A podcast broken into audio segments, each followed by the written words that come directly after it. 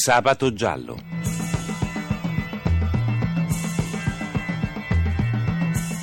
Casi irrisolti, misteri, delitti.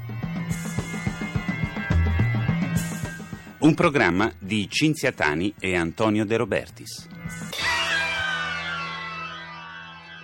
Buonanotte e benvenuti a una nuova puntata di Sabato Giallo. Buonanotte a Max Gambino che cura la parte tecnica del nostro programma, programma che potete riascoltare nel sito sabatogiallo.rai.it e potete anche scaricare tutte le puntate andate in onda. Questa sera parleremo del delitto avvenuto a Lico di Eubea in provincia di Catania il 27 dicembre, quando Loris Gagliano, studente 24enne, ha ucciso con decine di coltellate l'ex fidanzata e il nonno della ragazza corso in suo aiuto. Ce ne parla Natale Bruno dell'agenzia giornalistica Italia. Natale? Sì, buonasera. Ecco, voi, buonasera. Allora, Natale, Loris Gagliano e Stefania Noce erano stati fidanzati, credo per quattro anni. Lei studiava a Catania e lui era iscritto all'Università di Roma. Al momento del delitto, però, non stavano più insieme? No, invece stavano insieme, avevano ripreso di stare insieme, e, mh, però continuavano a litigare, cosa che avveniva già da qualche mese ed è avvenuto anche nei giorni precedenti il delitto. E I due si sono visti il giorno di Natale l'ultima volta e il giorno dopo lui l'aveva invitata a uscire insieme ancora una volta, malgrado avessero avuto ancora discussioni, ma lei invece aveva preferito uscire con le amiche. Questo fatto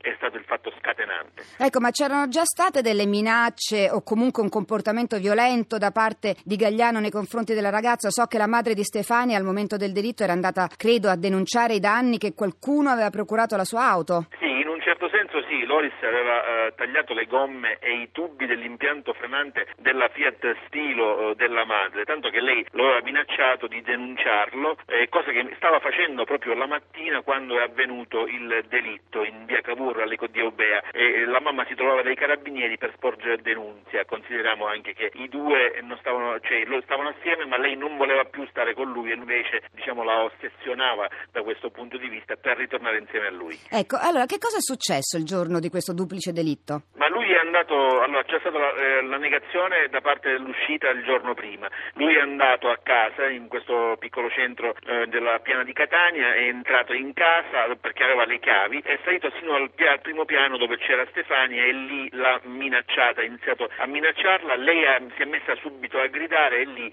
la follia omicida del, del giovane che l'ha accoltellata con un coltello molto affilato, le ha quasi rescisso la giugulare, e tanto che lei poi è morta per il dissanguamento e ha poi colpito il nonno che nel frattempo aveva sentito le grida e che era salito sino al primo piano, lui l'ha accoltellato alle spalle, lui si è trascinato sanguinante sino alla stanza da letto perché voleva afferrare il fucile per fare come dire, giustizia in qualche senso, ma non ci è riuscito, è morto poco prima di arrivare. E, e ha eh, colpito anche la nonna? e ha colpito pure la nonna, sì, perché eh, lei eh, era sotto, quando lui è sceso i due si sono incontrati, lui ha dato delle coltellate, lei è caduta per terra. E lui a quel punto pensava che lei fosse morta, per questo non l'ha finita, insomma. insomma. E, e poi lui che ha fatto? È fuggito? Sì, è scappato via con la sua Ford K e ha girato un poco per la provincia di Catania, è andato fino a Marina di Ragusa e lì era cosciente, era lucido di quello che aveva commesso, tanto che aveva iniziato un percorso suicida, aveva collegato con un tubo di gomma lo scarico della macchina ai finestrini, poi si è messo dentro la macchina e lì eh, si è addormentato eh, perché era stanchissimo, era molto provato e la macchina per un, un problema tecnico si è spenta e lui si è salvato, tanto che i carabinieri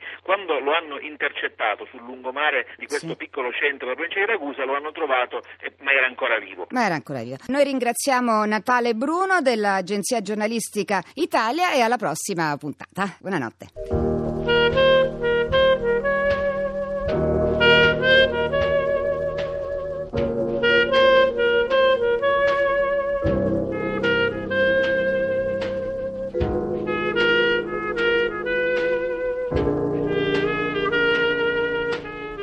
Música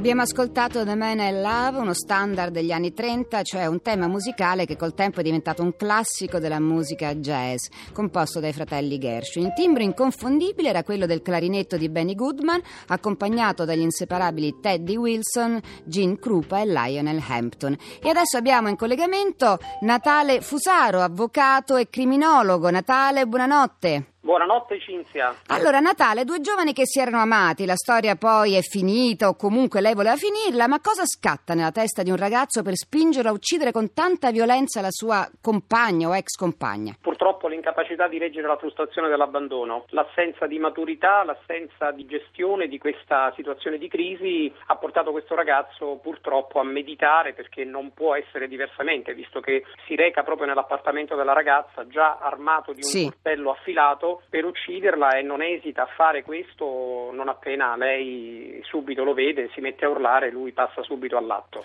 Ecco, però lui non si è limitato a colpire lei, ha ucciso anche il nonno e poi ha- addirittura ha la nonna e ha pensato di averla uccisa. La nonna in, in quel momento non rappresentava una minaccia per lui. Cosa vuol dire? Che la rabbia non si era esaurita nell'uccidere la ragazza? Quello che succede nel momento in cui si scatena l'acting out lo sa solo l'autore, chiaramente nel momento in cui si è ritrovato lì con questa situazione in eh, prosecuzione eh, ha visto chiunque si frapponeva tra lui Mm. e la possibilità di portare a compimento questo gesto come una persona che doveva essere eliminata, per questo anche il nonno è stato ucciso e c'è stato anche il tentativo di uccidere anche la nonna che fortunatamente è riuscita insomma, a rimanere indenne. Ecco, ma tutti questi giovani, che ci sono moltissimi casi negli ultimi tempi eh, che uccidono le compagne, ma anche uomini adulti, eh, che cosa hanno in comune? Hanno delle caratteristiche, una personalità eh, aggressiva, violenta, sono senza controllo? Ma io credo che si tratti di una questione relativa al fatto che mh, non si è superato un gap culturale, ci sono dei vecchi stereotipi Mm.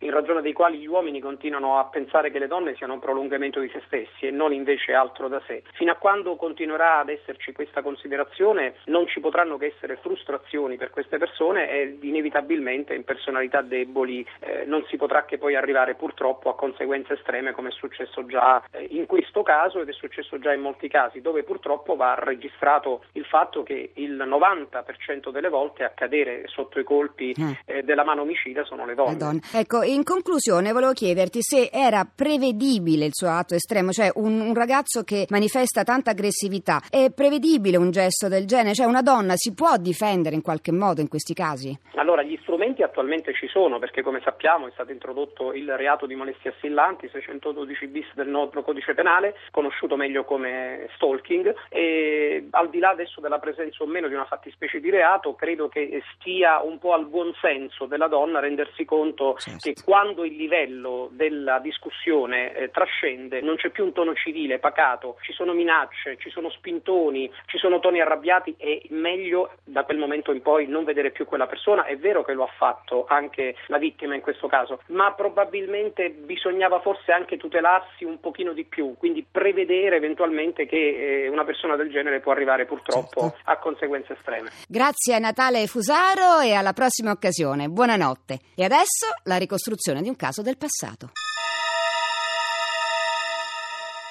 Dio, com'è triste, com'è brutto passare le giornate in solitudine, soprattutto le domeniche. L'ho fatto per tanto, tanto tempo e ora che avevo trovato lei, lei che è tutta la mia vita, lei mi vuole lasciare.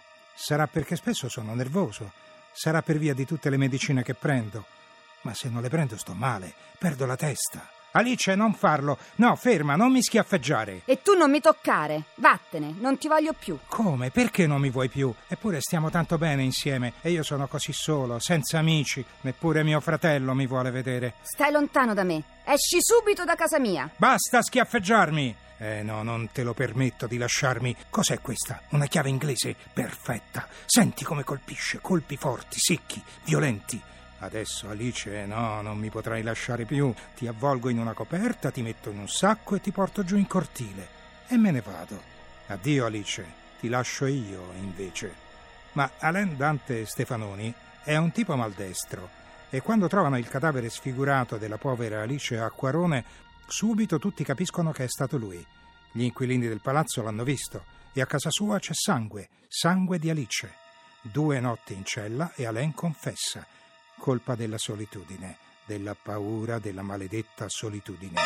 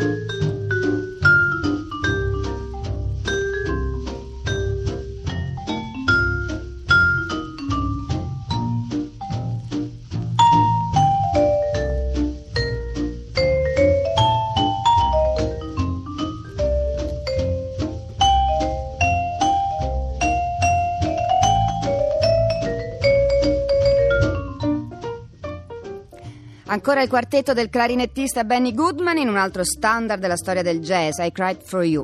E adesso per concludere un caso simile a quello che abbiamo raccontato, ma che è avvenuto in Francia eh, la sera del 17 settembre scorso nella periferia di Bordeaux, a Pessac. Il campione di decathlon Bertrand Vansen ha rischiato di morire bruciato. Un artigiano di 36 anni, El Hassan, aveva invitato a casa Bertrand con un sms per chiedergli spiegazioni riguardo i suoi rapporti con la moglie, campione campionessa di marcia. Bertrand era andato all'appuntamento accompagnato da due amici, evidentemente non si fidava, che erano rimasti fuori dall'abitazione. Arriva, il suo ospite lo accompagna nel terrazzo dove si trova già la moglie. Scoppia un litigio e l'artigiano colpisce la moglie al viso. Bertrand la difende, viene gettato a terra da El Hassan che poi lo cosparge di benzina e gli dà fuoco. Le fiamme si attaccano anche ai vestiti della donna. Bertrand riesce a sollevarsi da terra, raggiunge all'esterno i due amici che vedono apparire una torcia umana. Bertrand e la donna, gravemente ostinati ma non in pericolo di vita, vengono portati all'ospedale e Lassan viene fermato dalla polizia. Disperato racconta del suo dolore nell'apprendere l'adulterio della moglie e il desiderio di vendicarsi del rivale senza però avere intenzione di ucciderlo. Ma non è così. Il processo infatti, che ancora deve svolgersi, comunque deciderà se Lassan ha voluto premeditare il delitto, visto che aveva già preparato un bidone di benzina, visto che aveva invitato il rivale con un sms, visto che l'aveva già minacciato precedentemente. Allora noi chiudiamo qui la nostra puntata, vi ricordo sabatogiallo.rai.it se volete riascoltare o scaricare tutte le puntate di Sabato Giallo, sabatogiallo.rai.it se volete scriverci. Ringrazio Max Gambino che ha curato la parte tecnica del nostro programma e buonanotte da Cinzia Dani. Abbiamo trasmesso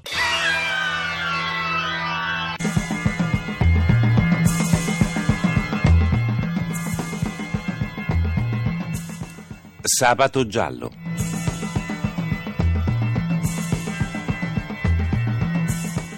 Casi irrisolti, misteri, delitti. Un programma di Cinzia Tani e Antonio De Robertis.